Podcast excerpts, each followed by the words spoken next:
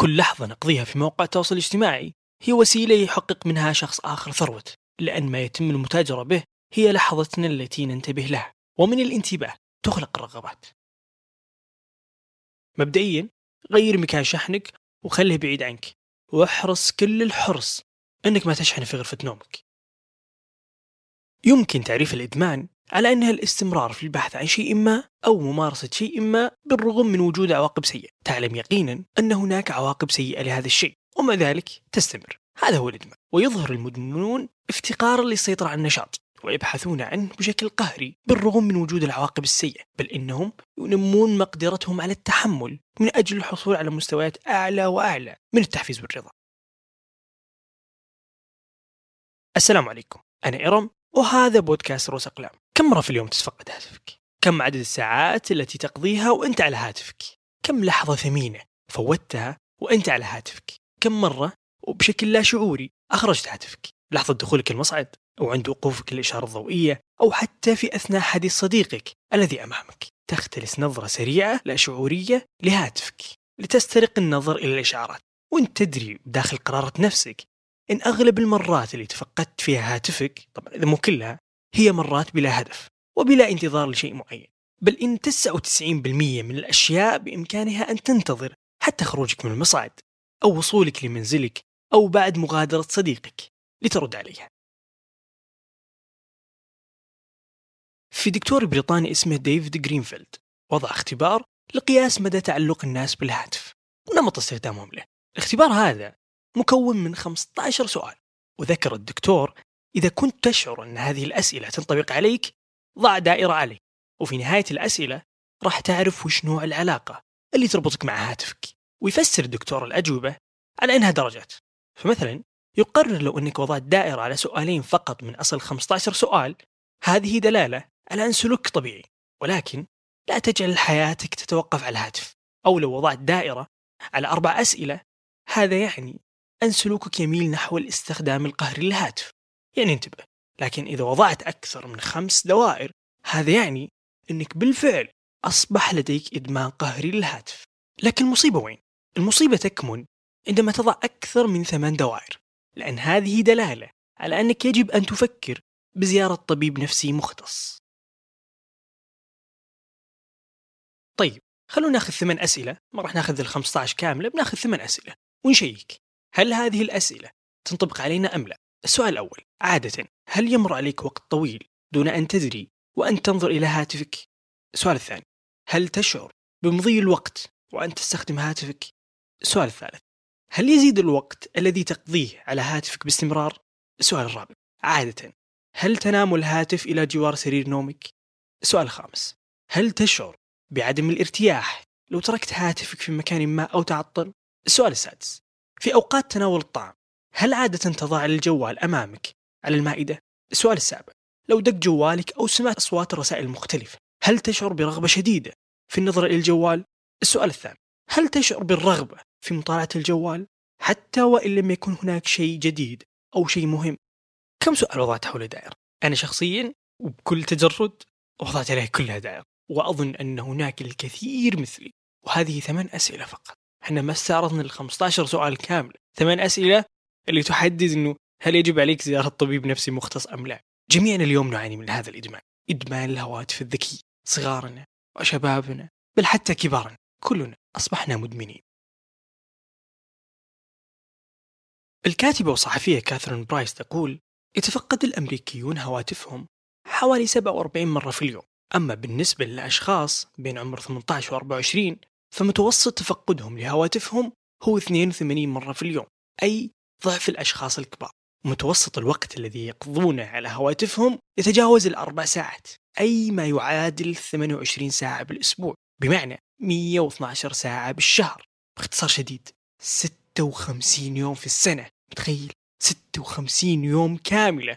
هو متوسط الوقت المنقضي على الهاتف. ترى رقم ما هو طبيعي أبدا. المصيبة وين؟ المصيبة أن هذه الإحصائيات نشرت عام 2019 اليوم حنا 2023 وأعتقد من الطبيعي جدا أن تتضاعف هذه الأرقام خلال أربع سنوات بس. ودائما ما يبدأ الأمر بإلقاء نظرة بسيطة على الهاتف وفجأة تستوعب أن صار لك ساعة كاملة جالس على هاتفك. إدمان الهواتف الذكية ممكن يسبب لك مشاكل نفسية حتى لو كان ما في كل العافية. ممكن لا قدر الله تصاب بالنرجسية. ممكن لا قدر الله يجيك اضطراب الوسواس القهري. ناهيك عن اضطراب نقص الانتباه. المصيبة وين؟ المصيبة أنها مصممة بشكل يحثك على الإدمان. عزيز أنصاري يقول عند تحققك من منشور ما على مواقع التواصل الاجتماعي لترى إن كان هناك شيء جديد فالأمر لا يتعلق بالمحتوى بل إنه يتعلق برؤيتك لشيء جديد. أنت مصاب بالإدمان لهذا الشعور شعور أنك تشوف شيء جديد. في مرة من المرات سأل مراسل صحيفة نيويورك تايمز ستيف جوبز مين ما يعرف ستيف جوبز؟ مؤسس أبل. سأله لو كان أبنائه يحبون الأيباد رد عليه ستيف وقال ما يستخدمونه. ليش؟ ليش ما يستخدمونه؟ قال إننا نحدد مقدار التكنولوجيا التي يستخدمها أبنائنا في المنزل. تخيل. يعني المفروض الأقربون يكونون أولى بالأيباد بس لا هذا شيء غير مسموح به في المنزل. والأمر ما اقتصر على ستيف جوبز وحده لا حتى بيل جيتس وزوجته مؤسس مايكروسوفت. اللذان لم يسمحا بإعطاء أبنائهم هواتف حتى بلغوا الرابعة عشر. والأمر ما هو مقتصر بس على مؤسس أبل ولا مؤسس مايكروسوفت لا في كثير من الرؤساء التنفيذيين وأصحاب الأموال الذين يحددون بصرامة وقت الشاشة لأبنائهم يعني كأنهم يعرفون شيء عن آثارها إحنا ما نعرف. يعرفون أنها مصممة لكي نقضي أكبر قدر ممكن على هواتفنا مصممة بطريقة تربط سلوكيات معينة ببعض عشان تفرز الدوبامين. والدوبامين هو ناقل عصبي يسهم في عملية المكافأة للدماغ. بس الموضوع ما يوقف هنا وبس لا. لما يتم فرز الدوبامين بشكل ثابت فإن أدمغتنا تتذكر السبب والتأثير. فتصبح أدمغتنا تفرز الدوبامين بمجرد أن تتذكر التجربة. بمعنى الهاتف منحك شعور رائع وبشكل مستمر. أي شيء يجي بطار الهاتف راح يذكرك بالمتعة اللي أنت حصلت عليها. ما لاحظت نفسك وهي ودها تتفقد الهاتف لأنها بس شافت شخص قدامها ماسك هاتفه؟ بالضبط. هذا هو الموضوع.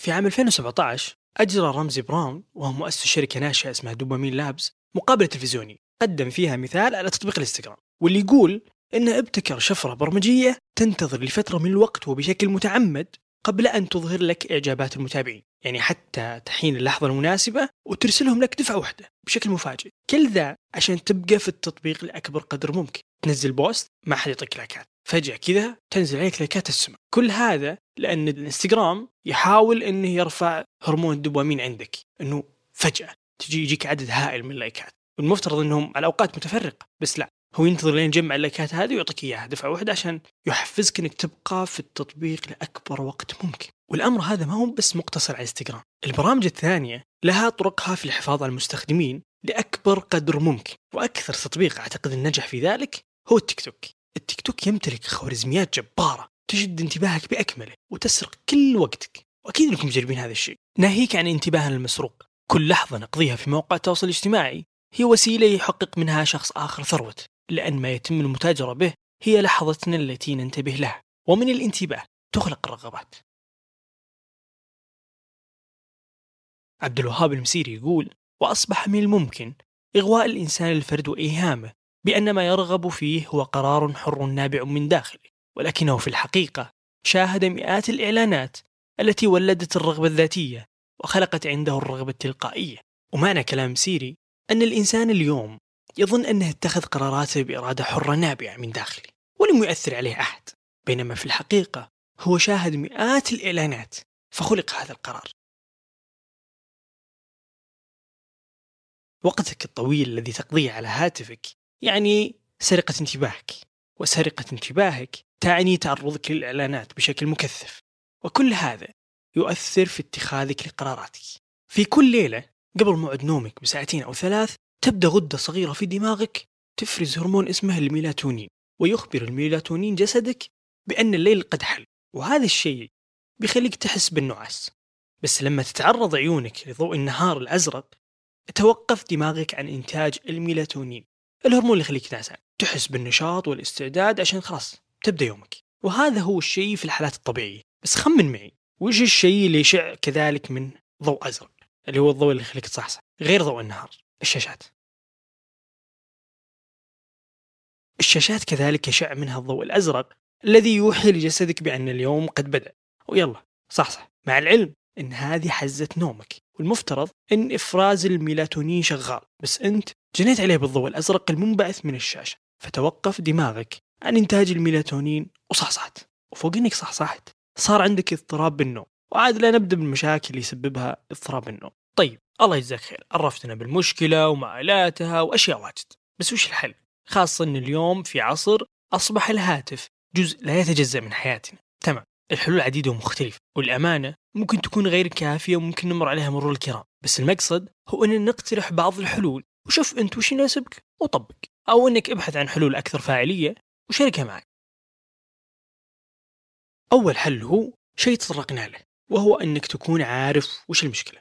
كونك واعي بالمشكلة ترى هذا أول حلول المشكلة. بعد كلامنا راح تنتبه ليدك وهي تلقائيا تمتد لهاتفك. راح تلاحظ لما يكون في لحظة صمت بينك وبين الشخص اللي قدامك تلقاه تلقائيا بيتفقد هاتفه دون سبب. وراح تلاحظ شخص آخر غيره يتفقد هاتفه لأن الشخص الذي أمامه انشغل بهاتفه. وبدال ما كنت تشيك على هاتفك بدون سبب راح تضبط نفسك. أما الحلول الأخرى فهي كالتالي قفل الإشعارات. كونك تتلقى إشعارات ما هي مهمة هذا الشيء بيخليك تشيك على جوالك بدون فائدة غير أماكن تطبيقات كونك تغير أماكن التطبيقات هذا الشيء بيخليك ما تدخل عليهم لا شعوريا لأن في فرق لما يكون التطبيق قدامك وسهل الوصول له عن لما يكون بداخل مجلد بالصفحة الثالثة. غير المكان اللي تشحن فيه. مبدئيا غير مكان شحنك وخليه بعيد عنك. واحرص كل الحرص إنك ما تشحن في غرفة نومك. حدد وقت التطبيقات. في خاصية موجودة للآيفون وأظنها موجودة للأجهزة الأخرى ألا وهي خاصية تجعلك تضع وقت للتطبيقات. عشان تنبهك لما يخلص الوقت وتطلع من التطبيق. يعني ما تجلس بالتطبيق أكثر من الوقت اللي أنت حددته وهذا جدا بيساعدك. ضع للهاتف وقت استيقاظ ونوم. وهذا الحل يعني أنك تقرر وضع وقت معين تبدأ فيه استخدام الهاتف. وقت آخر تغلق فيه الهاتف. يعني مثلا أنت تصحى الساعة 7 الصباح خلي استخدامك للهاتف يبدأ 8 أو 9 وقت النوم يكون قبل نومك بساعتين. لا تدخل هاتفك معك لغرفة النوم. لما تنام لا تخلي الهاتف قريب منك. وإن كنت من النوع اللي يحط منبهات عشان يصحى روح اشتر لك ساعة عادية فيها منبه بس لا تدخل هاتفك غرفة النوم. لا تنشغل بالهاتف عن الآخرين. في كل مرة تحكي يدك فيها تتفقد فيها الهاتف تذكر في شخص أمامك أهم وأولى من أنك توليهم انتباهك على أشياء بإمكانها الانتظار. وأخيرا احذف تطبيقات التواصل الاجتماعي. بعض الأشخاص أكثر وقت على الهاتف يكون في مواقع التواصل الاجتماعي بدون أدنى فائدة تذكر. حذفها ولو مدة 24 ساعة ممكن يساعدك. كل الحلول السابقة مجرد اقتراحات بسيطة. بإمكانك البحث عن حلول أخرى ممكن تناسبك أكثر. شوف الشيء اللي يناسبك وطبقه في الختام الهدف الأساسي من هذه الحلقة هو توعية الناس بهذا الإدمان المجتمعي الذي وقعنا به. لكن مثل ما قلت لك الوعي بالمشكلة هو أول خطوات الحل. لكن هذه المشكلة بالذات ممكن تحيل لنا لأخصائي نفسي أو ممكن تسرق من حياتنا أيام كثيرة أو إنها قد تسبب لنا اضطرابات عديدة أو حتى تؤثر على صميم رغباتنا التي كنا نظن أنها حر. في حال حاسة الحلقة لإعجابكم شاركوها مع أصدقائكم ولا تنسون تقيموا البودكاست. كان معكم إيرون المذرة الإطالة وشكرا لحسن الاستماع وداعا.